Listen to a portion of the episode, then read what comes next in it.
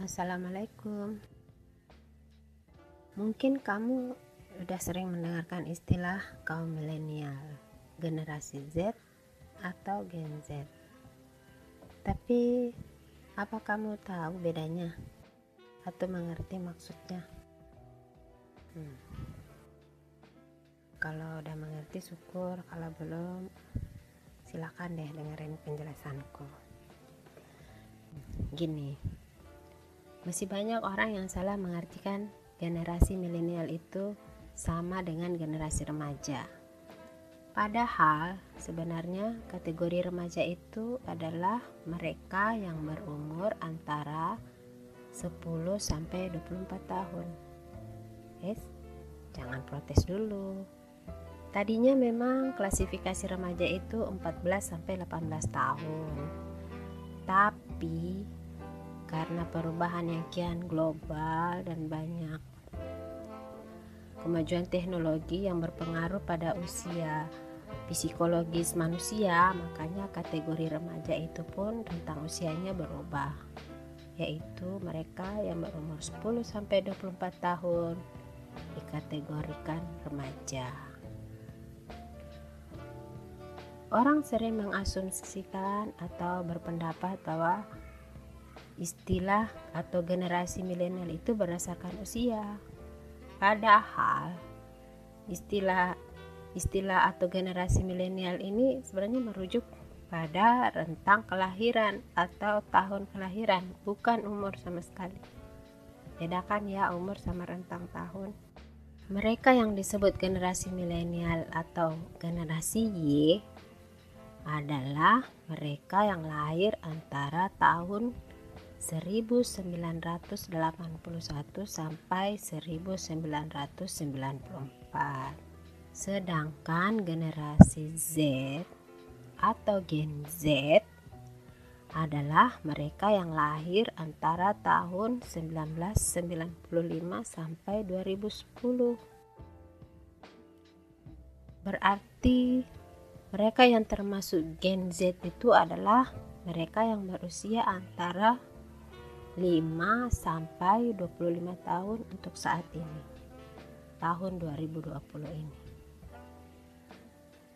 Nah, sudah paham kan bedanya?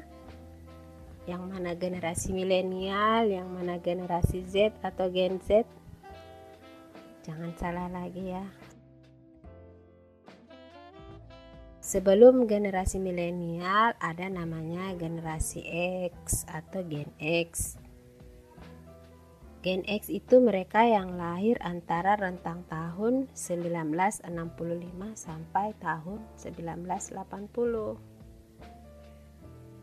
Sedangkan setelah Gen Z atau generasi Z disebut generasi alpha. Generasi alpha itu rentang tahun kelahirannya antara 2011 sampai 2024 nanti.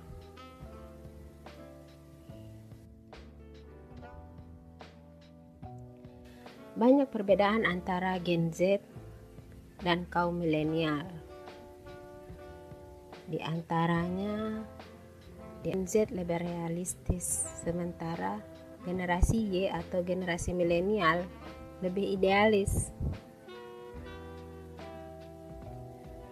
Kalau kita lihat sekarang ini, masih banyak pimpinan negara atau perusahaan merupakan generasi X yaitu mereka yang lahir antara tahun 1965 sampai 1980. Sedangkan generasi milenial atau generasi Y masih berusaha, masih menggeliat, masih mencari kemapanan dalam bidang pekerjaan ataupun pribadi.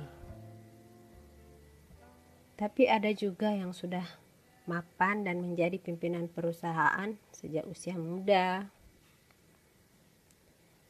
Sedangkan Gen Z masih anak muda yang rata-rata masih mencari jati diri. Walaupun banyak juga di antaranya yang sudah mempunyai penghasilan sendiri yang cukup besar, terutama di bidang seni.